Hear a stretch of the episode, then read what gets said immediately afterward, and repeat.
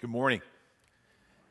We are in Philippians chapter 3, verses 1 through 11, if you want to turn to that in the scriptures. This morning, I've chosen that I want to read this out of the message today. And uh, I don't have my, all my different Bibles with me. I've just got my NLT. So I've got it here on a sheet, okay? So this is the text. I want to read this to you. You've read this section of Scripture if you've been walking with the Lord, or maybe you're new to church and you're like, man, I've never, never even read Philippians. Well, we'll be, I'll be teaching out of that today, but I want you to hear it from the message Philippians 3 1 through 10. And that's about it, friends. Be glad in God. I don't mind repeating what I've written in earlier letters, and I hope you don't mind hearing it again. Better safe than sorry, so here goes. Steer clear of the barking dogs those religious busybodies all barking, no bite. All they're interested in is appearances, knife happy circumcisers. That didn't sound very nice. I call them. The real believers are the ones the Spirit of God leads to work away at this ministry, filling the air with Christ's praise as we do it. We couldn't carry this off by our own efforts, and we know it, even though we, can't, we can list what we, many might think are impressive credentials. You know my pedigree a legitimate birth, circumcised on the eighth day, an Israelite from the elite tribe of Benjamin, a strict and devout adherent to the God's law, a fiery defender of the purity of my religion, and even to the point of persecuting the church, a meticulous observer of everything set down in God's law book. The very credentials these people are waving around as something special, I'm tearing up, I'm throwing it out with the trash along with everything else I used to take credit for. And why? Because of Christ. Yes, all the things I once thought were so important are gone from my life compared to the high privilege of knowing Christ Jesus is my master. Firsthand, everything I once thought I had going for me is insignificant dog dung. When did you think you'd hear dog dung in church? I've dumped it all in the trash so that I could embrace Christ and be embraced by Him. I didn't want some pretty inferior brand of righteousness that comes from keeping a list of rules when I could get the robust kind that comes from trusting Christ, God's righteousness.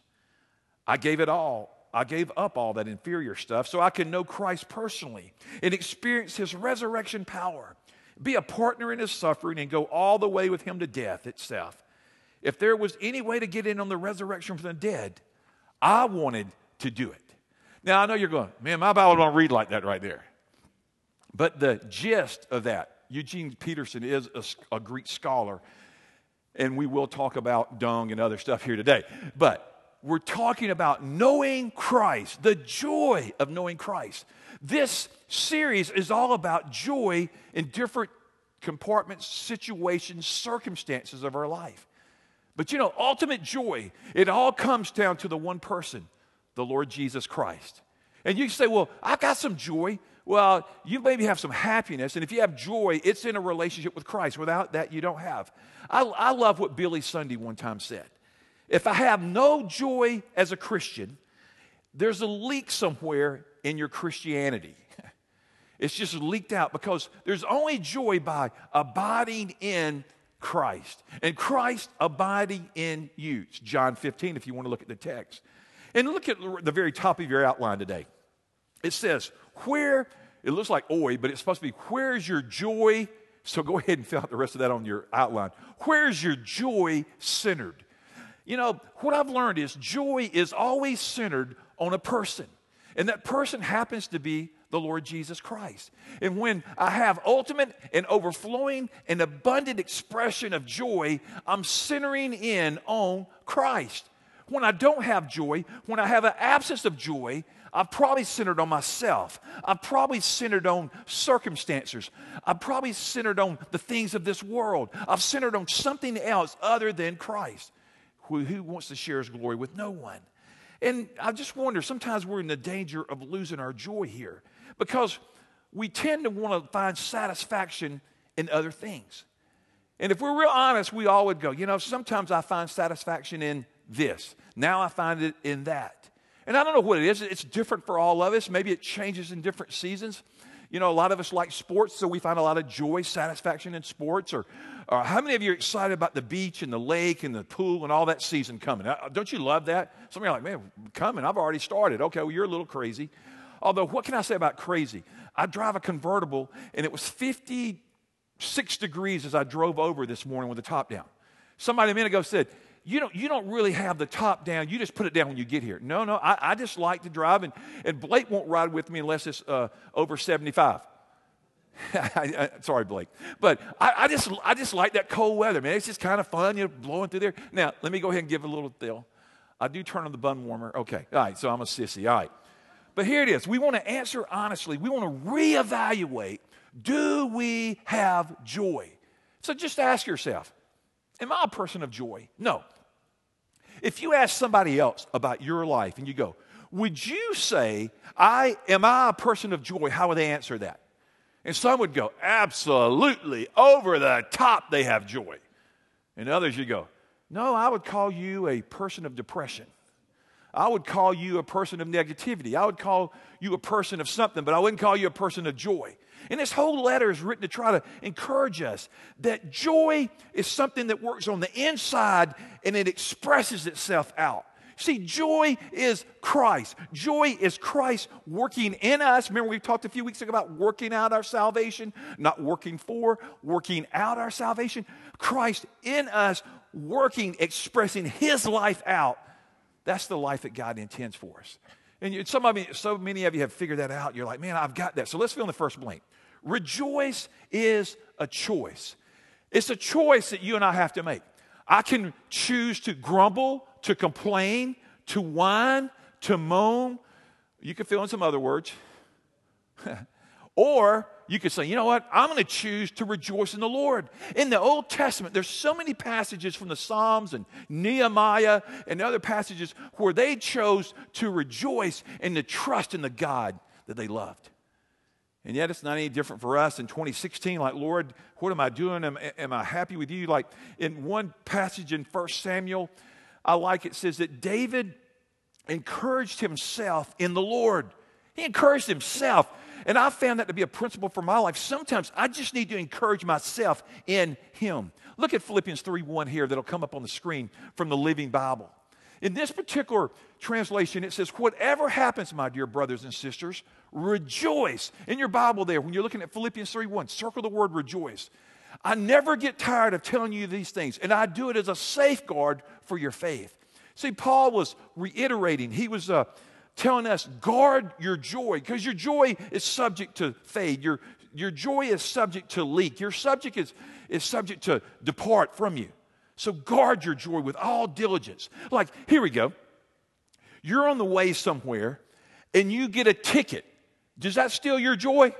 yeah, that steals my money too. And here's one. Let's see how spiritual we are. If we go out this afternoon, and you know when you circle around parking lots, I know you're praying, you're praying for a parking spot. But when you're circling around and somebody else cuts in right in front of you, do you say nice things about them? Absolutely. Don't lie. You're in church. No. Especially when they're another member of our church and they just did it in front of, no, no. I mean, don't, don't you love it? I mean, sometimes you're like, ah, ah Lord, I, I don't want to be a Christian for 30 seconds. No, no, no I do, I do.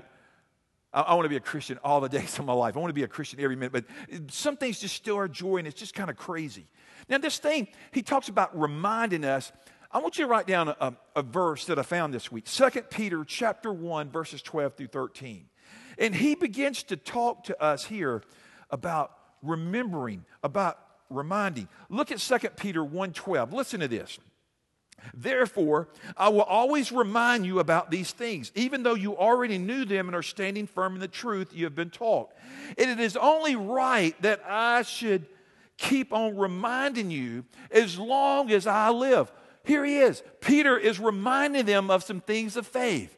I do that as a preacher. I remind you over and over because I remind myself and I remind us to be faithful. How about this, students, children, anybody? Did your mom and dad have a habit of repetition in your house? Raise your hand. Why do you think that was? Because you needed to be reminded. Here's one I always tell me Keith, take out the trash. You just told me that two days ago. And I'm going to tell you again. And again and again. I, I remember the story one time about the guy that I read. I thought this was hilarious. The dad said, Now, son, I want you to cut the grass. He goes, Yes, sir, I'm going to do it. He says, Now, you got a big date Friday night. I, want, I, don't, I know you like sweet things. You're going to go on a date. Cut the grass. Yes, sir. Come in Monday from ball practice. Started doing his homework. Dad said, You cut the grass? No, sir. So I'm going to cut tomorrow. Come in Tuesday. Son, you cut the grass? No, sir. I'm going to do it. Hit Wednesday. Dad, I'm going to youth group. Blah, blah, blah. I can't do it. Son, remember, you got a date. You're not going out till you cut the grass. Thursday come, Friday came. The boy didn't get it. He didn't cut the grass. He came in. His dad came in to meet him, came home from work. He said, Son, what are you doing? Got a hot date, Dad, getting ready to go out. He said, No, you're not either. He said, The grass isn't cut. Dad, it's dark. He said, Tell you what, got it taken care of. I got a couple of neighbors coming over, and I'm coming over. Blake's coming over, and we're going to shine the lights on the yard. You're going to cut the grass, boy. And the boy cut the grass in the dark. You know what the principle is? He was driving home. I'm going to remind you of these things. The boy never forgot to cut the grass again. Sometimes we have to be reminded great truths of Scripture. And, and yet, uh, when he's reminding here, it, it's for us like, do this. Now, look at verse 2. Here's what he's going to jump in and he's going to begin to tell us something here. He's going to talk about these dogs. Wow, watch out for those dogs, those people who do evil. Now, a lot of you have pets and you have dogs and cats and all those kind of things. And some people have sheep. We'll leave them. Uh, uh okay. But but there's only one person in this room that has sheep. Matter of fact, I, think it's cool. All right, so if, if you've got a dog, and when I think about dogs, y'all go, oh, his name's Barney. His, I don't know where I got Barney from anyway. But you just, you, you got your little dog, and your dog is domesticated, and your dog smells good most of the time, and your dog looks good, and you give it treats, and you brush their teeth, hopefully, and, uh, and you take care of that dog, and that dog, you're saying, oh, dogs, dogs are great. But have you ever thought about this? When, they, when you read scripture, when they talk about dogs, dogs not associated with anything good. Matter of fact, go talk to a mail man or a mail woman. Ask them about dogs. I still remember when I was growing up, the way we always did our mail, you had to get out of the car and you had to walk up to the front door and you had to, you know, hit on the screen or whatever, and you would put the mail in the mailbox. And I can always remember those mailmen, and, I got to know this one mailman, Mr. John. And when, when I was growing up, I'd see Mr. Morgan, and he, sometimes he'd be on the run. He'd be on the sprint. I go, Where are you going? He goes, I'm running from that collie. I'm running from that shepherd. And I would laugh as a kid. I thought it was kind of funny till I got chased one time. But dogs here, he's talking about dogs that are evil. He's talking about people that are legalists. He's talking about people uh, that he's habitually referring to these people that have missed the way, they're unclean. So I just thought I'd give you some verses. I've already written all the references right there. I didn't write them, but actually they're typed in. Listen to Proverbs 26 11. As a dog returns to its vomit, so fools repeat their folly. Not a very good thought about dogs today, is it? Don't worry, I won't talk about vomit, but a little bit, and then we'll get you to lunch. Okay, all right. 2 Peter 2.22 dung and vomit. Hang in there with me, okay? Of them, the proverbs are true. A dog returns to its vomit, and a sow that is washed returns to its wallowing in the mud. Psalm 59, 5 through 6. You, Lord God Almighty, you are the God of Israel. Rouse yourself to punish all the nations. Show no mercy to the wicked traitors. They return at evening, snarling like dogs, and they prowl about the city. Revelation 22 15. Outside are the dogs, those who practice magic arts, the sexually immoral, the murderers, the idolaters, everyone who loves and practices falsehood. See, are you getting the association that dogs aren't good? I'm not talking about your dog, I'm talking about these dogs here. Matthew 15 26. He replied, It is not right to take the children's bread and to toss it to the dogs. And basically, he's referring here to the Judaizers, Judaizers to, to the legalists of the day. And there's a danger in religious legalism. It cancels out, it nullifies relationship with Jesus. Religion is about man made rules and rituals to keep. I can think of nothing more boring than to have a systematic book of rules to have to keep to be a good person and somehow hoping to earn my way to God. Ugh. But God gives us His love letter that has laws, that has precepts, that has uh, things for us, decrees that we live our life and we base them on. But He gives us the power through the Spirit. Look at verse 3. No confidence in the flesh, but He relies on Christ. He relies on the person of Christ here. Matter of fact, did, did, I, did I do the blank for you? Beware the dogs. The, the dogs are false teachers. Just write in the word false teacher. Sorry. I just realized I didn't do that. Some of you are like, is he going to fill in that blank? I wish he would. It's, so some of you are going to leave here bugged all day. So, hey, do this for me. I'm going to give you permission. If I ever forget a blank, just hold your hand up, okay? Just, just hold it up. That means, hey, repeat. You know what I'm saying about? Just repeat. Now, if you hold your hand up a lot, uh, it's not going to be good. Okay, so let's go to verse 3. No confidence in the flesh, but rely on Christ.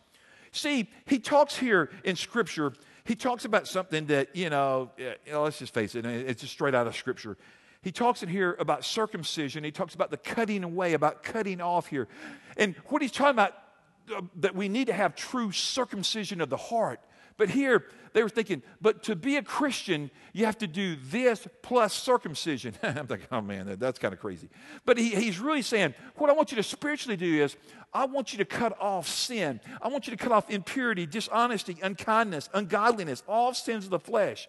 That's what Christ did on the cross. Christ took all your sin, all your all my wrath. He took that on for you. So get rid of that. It's not, circumcision, Jesus would say, is no longer a bodily mark to a person, but there's a new symbol. It's, it's putting on Christ in faith. It's putting on Christ in the waters of baptism. And, and, I just want to make a plea here. Some of you need to follow Christ in new ways. Some of you need to follow Christ in baptism, and, and that would be putting him off, putting off the sinful nature, putting on Christ. And then he says, So beware of these dogs, of these legalists. And he says, Beware of evil workers. These are the people that pull themselves up on by their own religious bootstrap. They, they think they can earn their way to God. They think their legalism, their righteousness can save them. But Jesus says, your righteousness is as filthy rags. It is detestable. It's deplorable. It's horrible. Don't, don't come around me trying to earn your way. I shed my blood for you to pave a way to the Father because I love you. So he moves on down through here in verse 4 through 6. Now, I'm, I'm going to, uh, or what I want to give you here, I, I want to give you this uh, passage. Let it go ahead and follow up. He talks about worship, John 4 24. This is what Jesus says I want you to do. God is spirit, and his worshipers must worship in spirit and in truth. So this morning, I pray that we're a spirit people. Oh, yes, Lord, come. Come, Holy Spirit, and fill our lives and our hearts. But make us a people that love truth. We're committed to Scripture. We love the Word, but we are worshipers in spirit and truth. We follow after you, Lord. So, enough of this outward fleshy stuff. I want to worship you from a, a right heart and putting off sin and putting on Christ. And then the next section you're going to find a little weird here, verse 4 through 6. Paul moves from a bragamony, I think I made a word up, to a testimony. I don't even know if I asked him, I said, Is this how you spell bragamony? Somebody said, That ain't a word. Well, it's going to be a Keithism, okay? But here, it's a word today. There's this great preacher in California. His name is Jack Hayford. You've maybe seen him on TV. Brilliant mind. I, I went to his conference some years ago, and he, he, would, he would say these words. And I'm like, I never had that in seminary. I've never read that. And I asked some people, I go, y'all kind of in the Hayford camp, and y'all have gone to a seminary and college. Is that a real word? They go, no, there's Hayfordism. Sometimes he just makes up stuff. But he would teach the word, but he'd have these words to try to explain. So here is the thing that I want to give you is a, is a, is a Keithism. No, is a, a bragamony or a testimony. See, Paul is going to start bragging. Paul is going to be braggadocious. That is the real word and he's going to start bragging about who he is. And he is special. But he's not going to he's not going to stay there. He's going to be delivered over to a testimony which I'm grateful for. It's called in the middle box it's called the apostles seven assets. I want you to look at number 1. He says, I'm a person, I was circumcised on the eighth day. Now, that was a big deal. Even it talks about Jesus was, and, and he says here that, that I'm, uh, it's the right ritual. It was given by God as a sign of covenant to Abraham, and I'm going to do that. Look at Luke 2.21 if you want to write down the side. But he goes, hey, I've had this circumcision, so that's the right ritual. I got that. Here's the second one. He goes, and I am of the, the stock of Israel. In other words, he was into nationalism. Man, I'm of the right race. I'm, a, um, I'm, I'm, of Israel, and, and my, my roots are, are, are, traced back to this. The third one, I'm of the tribe of Benjamin, the 12 tribes. And man, this is really special. And, he, and basically, he goes, This is elitism. I'm an elite person. I'm of the tribe of Benjamin. So he's got this, this pedigree that he's beginning to go down who he is. And then he goes, also, I'm a Hebrew of Hebrews, born to the Hebrew parents. He, he spoke the Hebrew language. He went to Hebrew skills, skills, schools. He was trained under the great Rabbi Gamaliel. I mean, he was just, he had all the right training. That's where he even learned to, to hate Christians, if you will, and persecute people the way when you read about him in the book of Acts. And then the fifth one is, he goes, and I'm a Pharisee. And the Pharisees, see, when we hear Pharisee, we go, you know, Jesus didn't like the Pharisees. He wasn't big on those. No, he wasn't. But this meant a Pharisee was, uh, was the right occupation. A Pharisee in that day was known as a person that had separated himself. And Acts 23 uh, 6, if you want to write it down, they were strict, they were conservative, they boasted in how zealous they were. They, man, they were just zealous for the law, they were zealous for God. Uh, they were unlike the Sadducees, and uh, that's a whole another deal. The Sadducees did not believe in the resurrection, but the Pharisees did, and they had this strict sect of the law that they, they followed. And he goes, and I, and I am a Pharisee. And he goes, six, I'm a zealous persecutor. I persecute the church. I'm, I'm fanatical about killing Christians and having them taken, and I persecute the people of the way. And, and I was part of the, the mob that got Stephen and when you read about Stephen in the book of Acts, I love it. The Bible says that when Stephen was pelted with those stones and they killed and they took the life of Stephen, the great Christian, the Bible says that King Jesus, he stood up in heaven. It's the only place I really remember seeing that where Jesus just took notice of his martyr, of his son in the faith, and he believed him. So he's a persecutor. And the seventh was he was blameless before the law he had the right morality. He had the, the morality of the people there. He, he would follow the law in a meticulous fashion. He, he followed after God wholeheartedly. I mean, that was his way. He says, I am a person that is orthodox. I have the right beliefs, the right religion, and I boast. I could boast in what I have accomplished. And if we stop there, you're going, man, we're all sunk.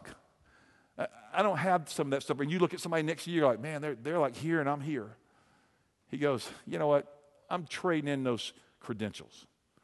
Those, those credentials don't really mean anything. They're kind of manure based on knowing Christ. It's like, man, this is, this is cheap. I, I want to know Him. I want to minimize the, the work of the flesh, and I want to maximize the work of the gospel. This morning, you might say, but, but Keith, I'm, I'm a 22 year small group leader. That's awesome. Hey, Keith, I'm a, I've been doing this. I, I teach this. I do that. Oh, man, that's awesome. That's, hey, I serve the church in this capacity. That, that's incredible. Hey, I do this and this and this, and I witness my faith, and I've won 27 people to Christ this year. Man, that's awesome. That's awesome. And you just tell me about all the things you've accomplished. But it all comes down to knowing Jesus. It's not about all the stuff we do, it's about what Jesus has done. And, and, and you look here, so he, he says, we rely on what Christ Jesus has done for us. We put no confidence in human effort, in verse 3, though I could have confidence in my own effort, if anyone could, indeed, other reasons have, others have reason for confidence in their own efforts, but I have even more. In, in other words, Paul is, he's kind of full of himself here. He, he really is bragging about where he comes from. But then he realizes, but this doesn't measure up to Jesus. Jesus is far superior to that which I have. In the um, verse 7, move down there with me. I once thought these things were valuable, but now I consider them worthless because of what Christ has done. The, the, the key word there that I want you to write in is the word count. I count it all rubbish. I count it all not null. There's a, there's a profit and loss statement. I started to draw it in your notes and I ran out of room. So I would just get you to draw a box right now if you like to take notes. And on one side of the equation, I'd put, I'd put loss. And then I'd like draw a T and I'd put loss on this side. And on the other side, I would put the word profit. And on the loss side, under that, I'd go, This is all the things that are going for me. This is all my fleshly accomplishments. This is what I have done, what I'm doing. And then on the other side, it'd really be beautiful. You don't have to write down one word Jesus. And I look at what I've done, and I look at Jesus. And I look at loss, and I look at gain, profit. And there's nothing considered greater gain than knowing Christ. In one gospel, it says, What shall it gain a man if he should gain the whole world and lose his own soul?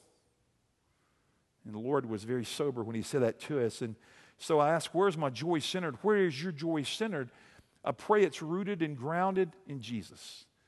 I'm going to keep saying that. You're saying, man, you're, you're big on this Jesus. Man, I am big on Jesus. I mean, he saved me. I don't, everything else is just craziness. It's, it's no comparison. There's no pleasure. It's a waste. You, you, remember, you remember when the woman one day, she took the alabaster box and she broke it and she wiped the feet of Jesus. She cleaned the feet of Jesus and she took her hair and she dried off the feet of Jesus. And then they came indignant if they did, and they came to Jesus. Why? Why such waste? And Jesus says, No, you don't get it. This is not waste. She's done the best. And I think a lot of times people think, well, man, if I accomplish all this, and then at the end of my life, uh, I'll go on a mission trip. At the end of my life, I'll do something noble for Christ. At the end of time, we'll build a building and I'll pay for it right before I take my last breath. I'll write a check and y'all can pay for the building. Oh, really? Everybody says that when they're living. but would you? And it's like, man, like C.T. Studd. You ever heard of C.T. Studd? He was a, a great cricketer, player of Cambridge, Cambridge, England, and he'd inherited a great wealth. He had this huge fortune that he got from his relatives, and and yet he gave up the entire fortune. He gave up all the estate to go to inland China and unevangelized Africa to carry the gospel. And some people said, Oh, C.T. Studd, what a waste. You know what his response was? I'd write it down heavenly gain. Oh, I might have had more trinkets and more stuff in this life, but all that was nothing compared to the glory of Christ heavenly gain. A joy to the secret Christian happiness is, is giving up. I want you to write down a, a, a passage I found last night, and it's so rich. It's in the Gospel of Luke, the 14th chapter, the 33rd verse. It says, In the same way, those of you who do not give up everything you have cannot be my disciples. Jesus was very clear. Folks, let me tell you, this is where I get upset with today's cheap Christianity we give up stuff, we deny ourselves, we pick up our cross and we follow Jesus. Amen? That is gospel centric biblical preaching. Deny, repent, and follow Jesus. Not say a prayer and live like you want. Oh man, it's so much more. And Jesus says, Give it all to me. Go after me. Pursue me. My soul's going to follow hard after you. Let me have an insatiable desire for you, King Jesus. And then he goes on down here because this religiousness of that day, legalism, and it was all the Judaizers, it was all getting in the way in the Levitical law, law. And for us, our pride gets in the way and it cancels out Christ. And he goes, Come to, come to Christ, come to the cross, just lay down your stuff, trust Him, go after Him, count Him as a uh, severe goal of your life, pursue Him. Because you know what? Religion, as John MacArthur says, pure religion just damns our soul. Religion doesn't save anybody, it's a relationship with Christ. Knowing Christ. Right on the very front, I, I love how my friend opened today. Welcome. He goes, Hey, we're going to learn about the joy of knowing Christ. That's where it's at. There's joy in knowing Christ. Can you say that? There's joy. Let's say it again. There's joy in knowing Christ. That's right. And that's what I want you to leave here with me. I, I want to know Christ and the power of his resurrection. But let's move here. I want you to see verse 8 because I promised I would get there in church. And I didn't know if I would. Verse 8. Yes, everything else is worthless was compared with the infinite value of knowing Christ Jesus, my Lord. Paul, man, he nails it. He goes, infinite, eternal value, knowing Christ. He says, I've discarded everything else, counting it all as garbage so that I could gain Christ and become one with Him. And, and when he talks about that, when you read this in the Greek, and, and, and, it basically says it says rubbish, it says dung, it says the uh, animal excrement, uh, garbage, rubbish. Uh, Peterson says dog dung. Do, do, do, do, I have to draw you a picture? Here, here's a picture. No, no, you understand. This is nothing. This is this is just garbage. This is senseless. There's nothing compared greater than the infinite value of knowing experientially. Please, let me beg you today do you experientially know Christ? I'm not saying, oh, I've got all the value, I've got all the understanding, I've got all the facts, Pastor. I'm religious, I go to religious school. Oh, bless you. I do all this. No, I've got it all in my head, and it's never come to your heart. Do you experientially know the Christ of the resurrection? That's what Paul's trying to say. He says, man, all this other stuff, man, I'm the chief guy. In other words, he go, hey, I'm the chief dung. But Christ, Christ is the prize. I go after him. I'll give you the Greek word when it says dung or whatever, it says skubala. Doesn't that sound like a fun word? Skubala. Yeah, it, it, spell it the way it sounds. Okay, here we go. And then verse 9, let's go there. Consistent position. This is my life goal. That's what Paul's trying to say is that I'm going after him, living in union with Jesus, right standing with the Father, having right relationship with him, and um, not in rule keeping, but trusting in the righteousness of Jesus, abiding in him. By grace will you and I be admitted into heaven. Not through accomplishment, not through religious activity. If anything, that'll trip us up. But following Christ, not trying to earn it, but allowing Christ to do his work. Here, here would be the illustration. If we go to the beach this summer and somebody's drowning, and you're praying a lifeguard or you or somebody's going to go and rescue that person, right? And you're going to save them from this plight of death. And then uh, you, let's say you save the person and CPR and all that, and when they get through, they're like, "Yeah, man, I saved myself." You're like, "You did, dude? I should just let you die." No, you wouldn't have said that. No, you saved them, you rescued them. That's the way it is. We're trying to say, Jesus saves, Jesus saves. But then we're like, but Jesus, I helped you by all my accomplishments. No, you, you didn't help me. I finished the work at the cross a couple thousand years ago. I saved you by my blood. I saved you by life. Look at this. Uh, he, he says here, this continued passion. Write that down. There's just this passion that I may know him experientially. I mean, know him personally. We, we call it, do you have a personal relationship with Christ? No, I have a lot of religious activity. No, no, no, no, no. no. That's good. Pastor, I have gold stars. You know, we don't, I mean, we're such a contemporary church. I don't even know what that means. I, I remember it from the 60s. Yeah, I'm old. But um, we used to have these charts, and sometimes you'd get these little stickers or little things. And if you were really good and you went to church all the time and gave your tithe and did all this, you'd get, you'd get these charts like, what are we going to do? They're going to bury you in your casket, and you're going to take those to heaven and say, Jesus, I want to present my papers to you. Jesus is going, I, mean, I just made that up. I mean, it, it's not going to be it. It's going to be, no, you knew me. You know me, man, infinitely far value. Look at this passage uh, from the Amplified, chapter 3, verse 10. And this so that I may know him experientially, becoming more thoroughly acquainted with him and understanding the remarkable wonders of his person more completely, and in that same way experience the power of his resurrection, which overflows and is active in believers. I love that, man. I want to know him. I, that's all I care about. When I'm dead and gone or old and gray, maybe I'm that now. Wait. Whenever my time is through. I just pray you go. I know Christ. I love Christ. My desire is Christ. My appetite is for Christ. Christ is my life. Christ is my Redeemer. Christ is my friend. Christ is my healer. Christ is my hope. Christ is going to take me to heaven. You should join us on Wednesday nights for small groups if you want to go to heaven. No, but we're studying heaven. And you would be amazed what we're learning, right, Paul? I mean, it's just amazing what we're learning about heaven. Wednesday night, just thought I'd make a plug in there. But you'll go to heaven if you don't go to the class. And that, would be just me adding rules. Like, you know, if you, I won't pick on any denomination, I'll let you figure it out. There used to, there are denominations like, now, girls, if y'all wear some makeup, y'all going to hell that just scares the bajukas out of me. I don't know how to spell that either. Or if y'all do this, you won't go to heaven. And people, and there's religions, there's Christian faiths that are built on rule keeping. And if you do this and you do that, not in the Bible, they just go, this is what you do, and this is how you get there. And if you don't keep that, you know, you, you got to wear this, you know, like guys wearing the skirts, but the girls, you can only wear skirts. Like they'd come to our church and they'd freak out. You know what I'm saying? You're like, man, you don't have a skirt on. I know, praise God. Isn't that cool? And if you want to wear a skirt, that's cool too. But anyway, just the whole thing, knowing Him, knowing Christ. Let me just give it to you. Blake will probably cover this with the teenagers. He's doing a series on the 23rd Psalm. And I, and I thought about John 10.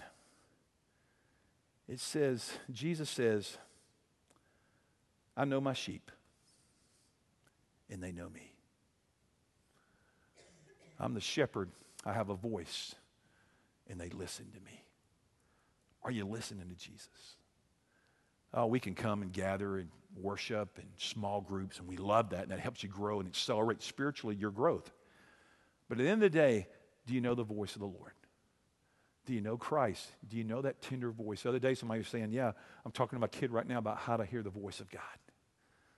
That's what I want you to do is know him, know his voice, that you delight in him more than you do anything else. I don't remember the player, maybe y'all will. I'm not a golfer, but it's a great story. There was a few several years ago, I remember there was a guy that won a green jacket. You win the Masters, you win a green jacket. Aren't they going for the green jacket today? Yeah. And this guy won a green jacket and it was the coolest thing. I, remember watching. I'm, I'm, not even a golfer, but I heard this. I just can't remember his name. And he said this. He goes, he's, he's walking up to the 18th hole. It was on Easter Sunday. He sank the putt. And the commentator came to him and says, You just sank the biggest putt. Is this the biggest day in your life? And he turned to this announcer, and this guy did not know what to do. He says, No, it was the biggest day of my golf life. But the biggest day in my life happened 2,000 years ago when Jesus Christ died on a cross for me. I know Christ. And the guy goes, and we'll take a station break now. I love that. Today, I wish somebody would be that bold. I don't think Tim Tebow plays golf, so it probably won't happen. Okay. Well, I've seen him play golf, and it was kind of pathetic. Okay, here we go. Know him. Be comforted by Christ. Somebody asked Billy Graham one time, said, Billy, what is the the greatest highlight of your life? Was it meeting ambassadors and kings and counseling presidents? Was it traveling the world? What is the greatest highlight? And Billy turned to the guy and he said, The greatest highlight of my life. And the guy leaned in. What, Billy? What? Knowing Christ. That's the highlight of my life. And now Dr. Graham just drifts off into an old, old age. When you see him on TV, he looks like Moses, just kind of came back resurrected. That white hair. I would try to imitate him, but my imitation, I can do Ronald Reagan, but I can't do Billy Graham, so I won't do it for you. Okay. I can't believe, I, edit that out. I, I don't want to do it for you. Okay, here we go. True righteousness comes through abiding in Christ. Chris, would, would you come?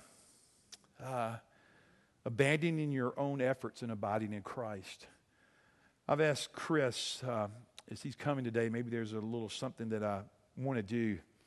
I don't know how we'd end today because we don't have a big song at the end. And uh, just been praying about, Lord, that this whole message is about knowing you. Intimately knowing Christ, not about him, but knowing him. And everything that I've read and everything I've learned over the years, so many people don't know Christ. And they can be religious and they can come and maybe all do know Christ, and that'd be great. I don't know hearts, only God does. But I thought the day would be a great day, man, just to know that you know and be sure that you're sure and have the assurance of your salvation and know that your sins are forgiven and know that you have eternal life with God in heaven in Christ and knowing that you can experience the abundant life now and hear his voice. And I thought, man, that's a good way to, to end today. And I thought, how does that happen? And the way it happens is you abandon your own efforts and your achievements, and you go, but I want to abide in Christ. I want to trust Him. And I just want to experience Jesus.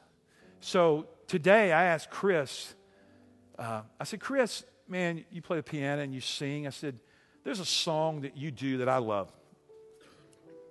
And it centers in on what I want to talk about today knowing Christ. Jesus be the center.